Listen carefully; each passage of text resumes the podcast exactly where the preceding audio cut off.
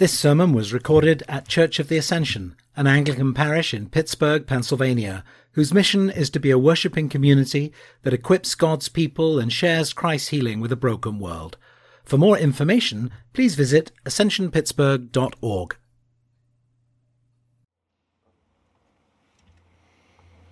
Let's pray together. Heavenly Father, as we sing together and pray together and sit under your word together and come to your table together. I pray that you would knit us together, that you would help us to run together and to finish this race that we call faith. We pray these things in Jesus' name. Amen. You may be seated. Now, I don't know about you, but when I, whenever I read Hebrews 11 and 12, I can't help but think of some of my own heroes of the faith. so I want to begin this morning with some words from Pastor Eugene Peterson, one of my spiritual heroes. In his book, A Long Obedience in the Same Direction, he offers an assessment of our time that I think can help us to see why we need a letter like Hebrews today. Uh, I'm paraphrasing a bit what he says in this book. He says, In our culture, it's not difficult to get people interested in Jesus, but it's terribly difficult to sustain that interest. Many claim to be born again, but evidence for mature discipleship is slim. In our culture, anything, even the gospel, can be sold if it's packaged in the right way. But when it loses its novelty, we toss it like we toss everything else. There's a huge market for religious experience today, but there's little enthusiasm for the patient acquisition of virtue. Little interest in the long apprenticeship in what earlier generations of Christians called holiness. And I think with this, St. Eugene exposes some of our cultural pathologies our obsession with what is quick and with what's easy and what's popular, our infatuation with efficiency and novelty. And the reality is, we're not actually that different from the original audience uh, to this letter. We may have a longer life expectancy and more religious freedom, but the temptations that we face are the same. When the novelty of Jesus wears off, or the cost of following Jesus in the same world that crucified Jesus runs too high, we're tempted to quit we're tempted to quit following Jesus.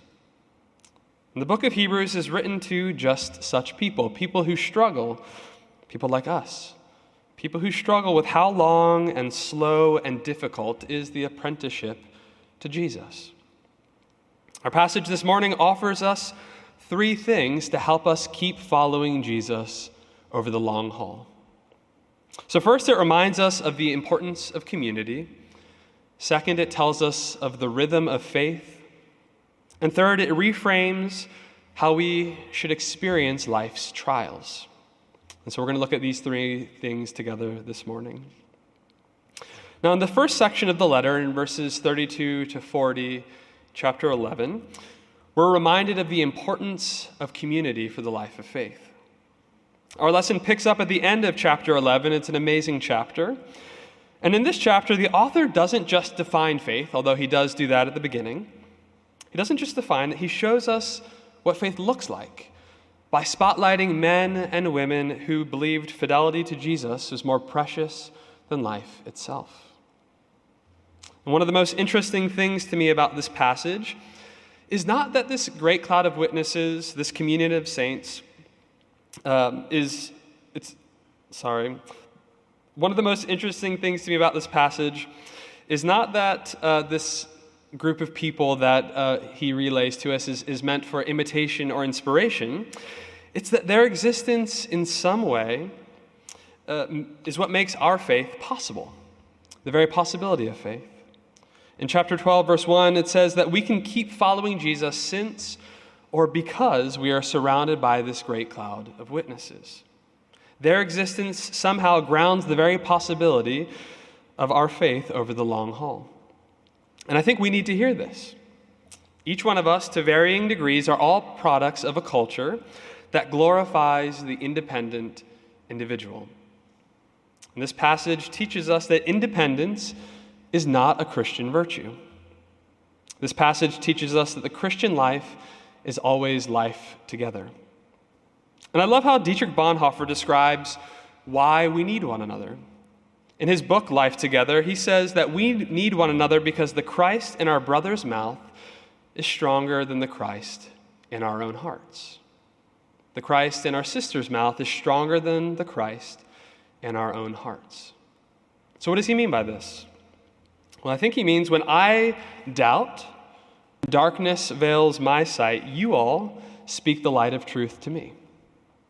I think it means that when you have a hard time believing that God could still love you after what you did last week, I tell you that nothing, neither death, nor life, nor angels, nor rulers, nor things present, nor things to come, indeed, nothing in all creation can separate us from the love of God in Christ Jesus.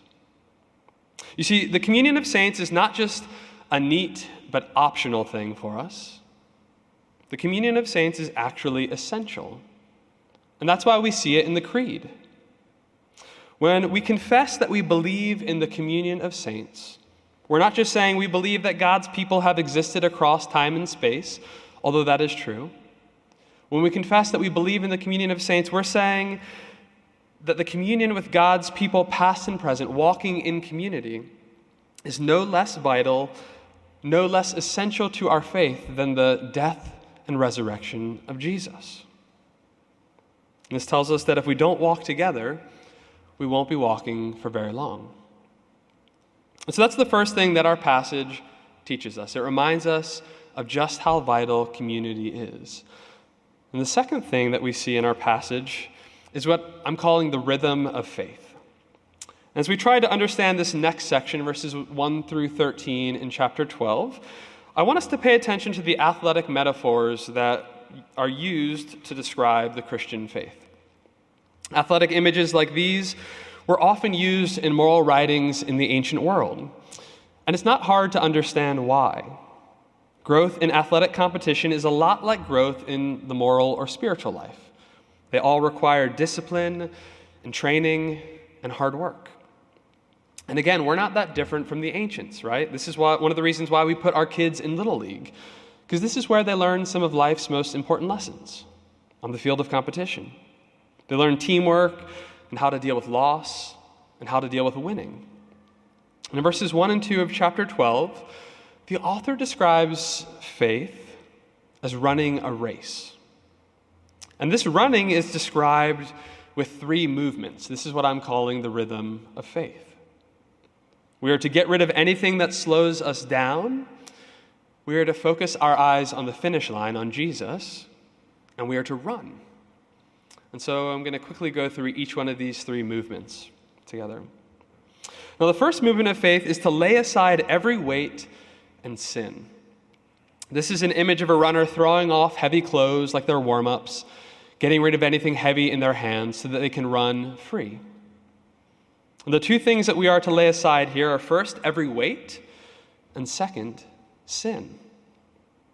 The first thing, every weight, this is morally neutral or even good things that can distract us from following Jesus. And sin, this is talking about disobedience, things that prevent us from following Jesus. And so the call before us is to get rid of distraction and disobedience. And so we should ask ourselves this morning what is slowing us down? What's getting in between us and Jesus? Maybe it's misaligned priorities in your life. Maybe it's working so much that you don't have the margin to invest in spiritual friendships. Maybe it's wasting so much time on your screen binging Netflix. Maybe it's pornography. Well, whatever's slowing you down, getting in between you and Jesus, the call is to lay it aside, throw it off, so that you can run free. And the second movement of faith we see is to fix our eyes on Jesus. Turn from what slows us down and turn to Him, to Jesus, the pioneer and the perfecter of our faith. And this is one of my favorite descriptions of Jesus in all of the Bible. It means Jesus has gone before us and that He's finished the race. On the cross, He conquered sin and death. And when he ascended to the throne of God, he opened the door to eternal life that we could walk through it. And because Jesus ran the race set before him, he's able to help us finish the race that's set before us. When we fix our eyes on him, when we focus on the finish line. And the third movement of faith is running, running with perseverance. And here we get a sense of the pace of faith. We are to run, but we're to run with endurance. It's not a sprint where we quickly burn out. It's not a sprint, but it is very active, right? Nothing, or very few things, get the heart rate up like running does.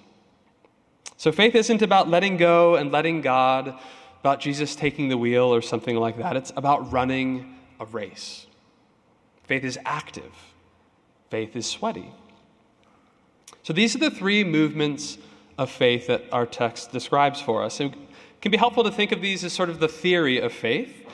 And then in the next section, in verses 3 through 14, we learn how this theory is applied in our lives. So, to keep the running metaphor going, this final section helps us to navigate the route of faith. Uh, that's the, to navigate the route of the race that is set before us. Okay, now, so part of me, if I'm really honest, wishes what comes next in this passage was different.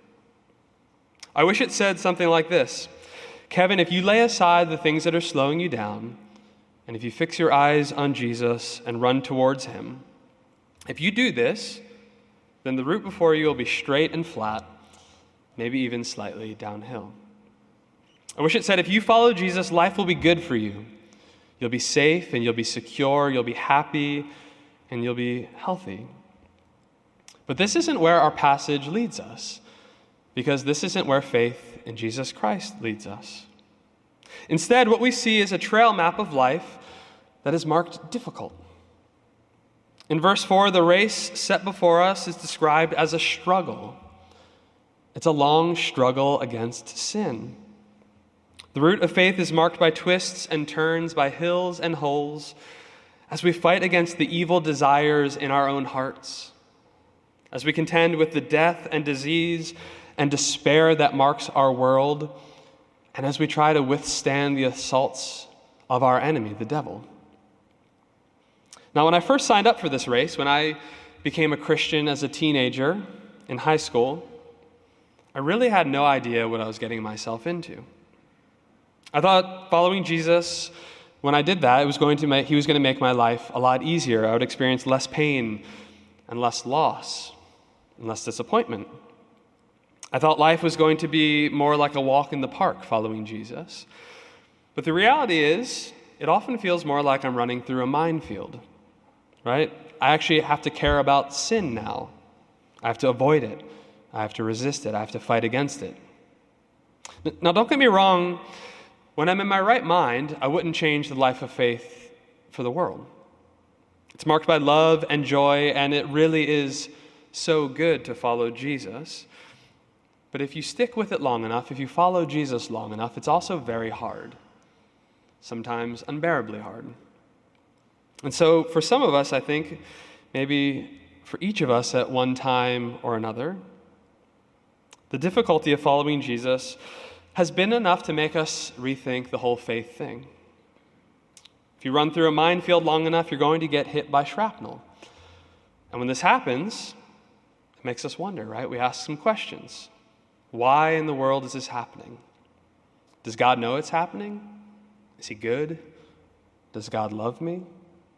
Is God still worth following? And these are good questions to ask, I think.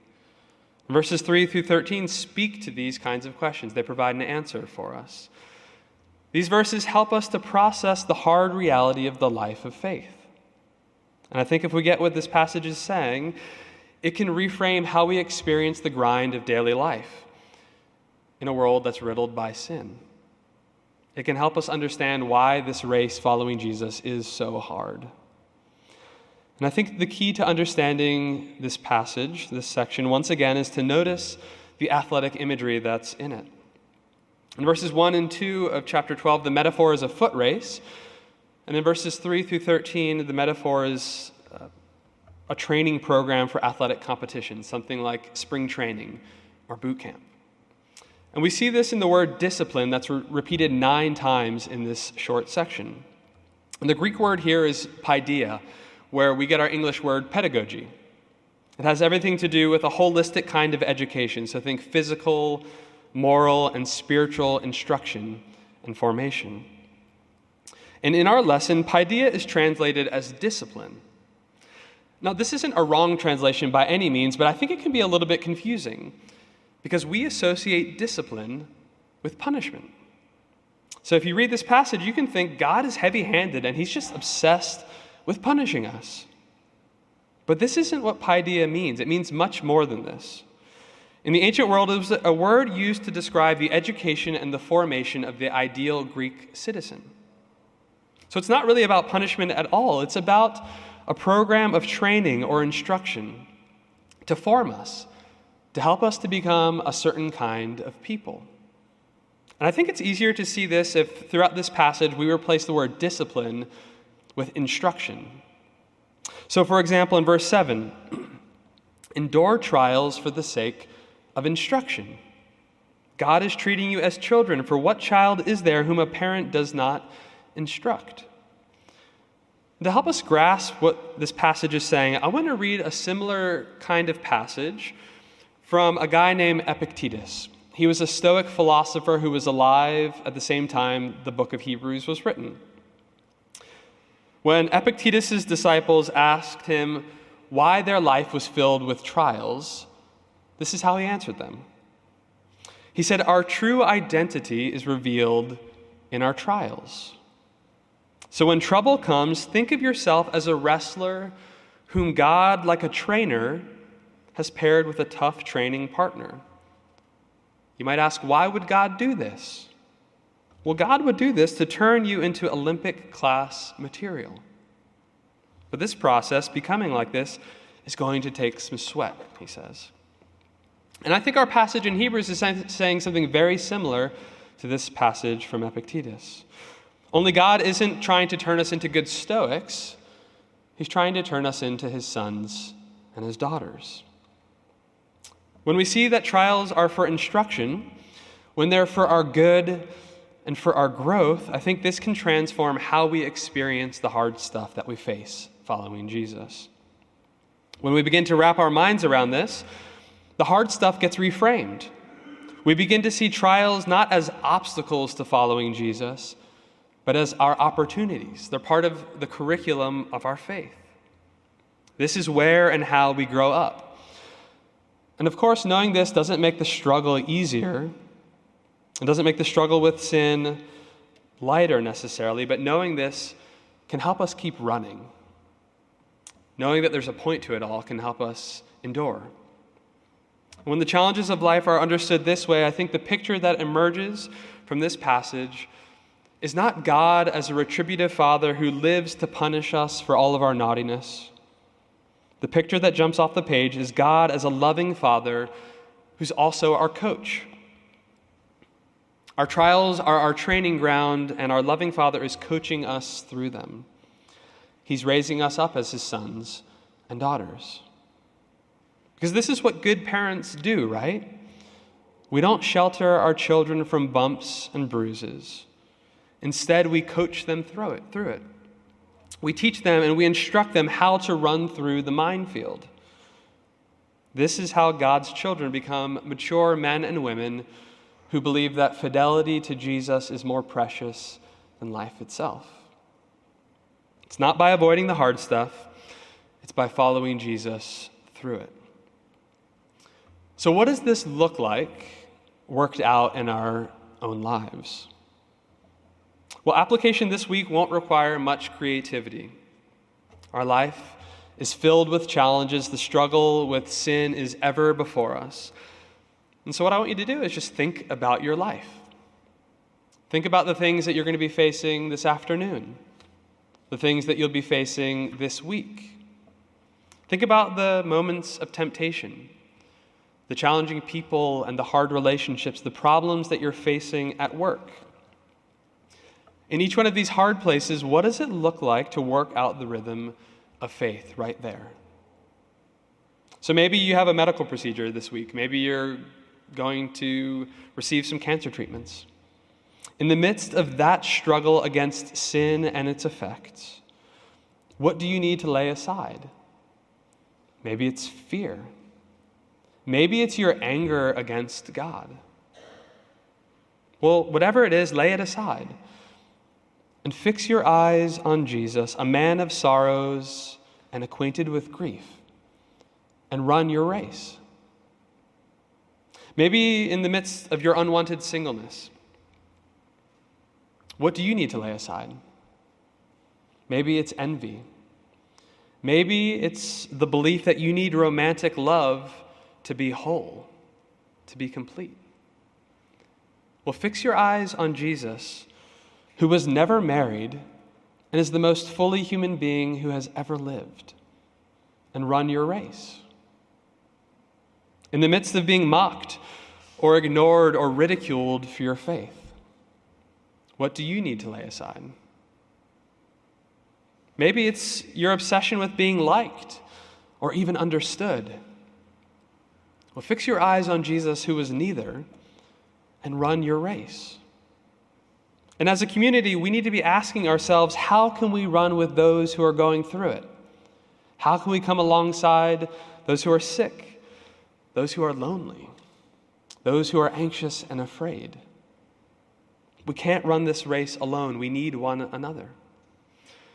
And so, brothers and sisters, the opportunity before us today is what Karl Barth called the impossible possibility the life of faith. May God help us together throw off the things that are slowing us down, to fix our eyes on Jesus and run the race that's set before us. Let's pray.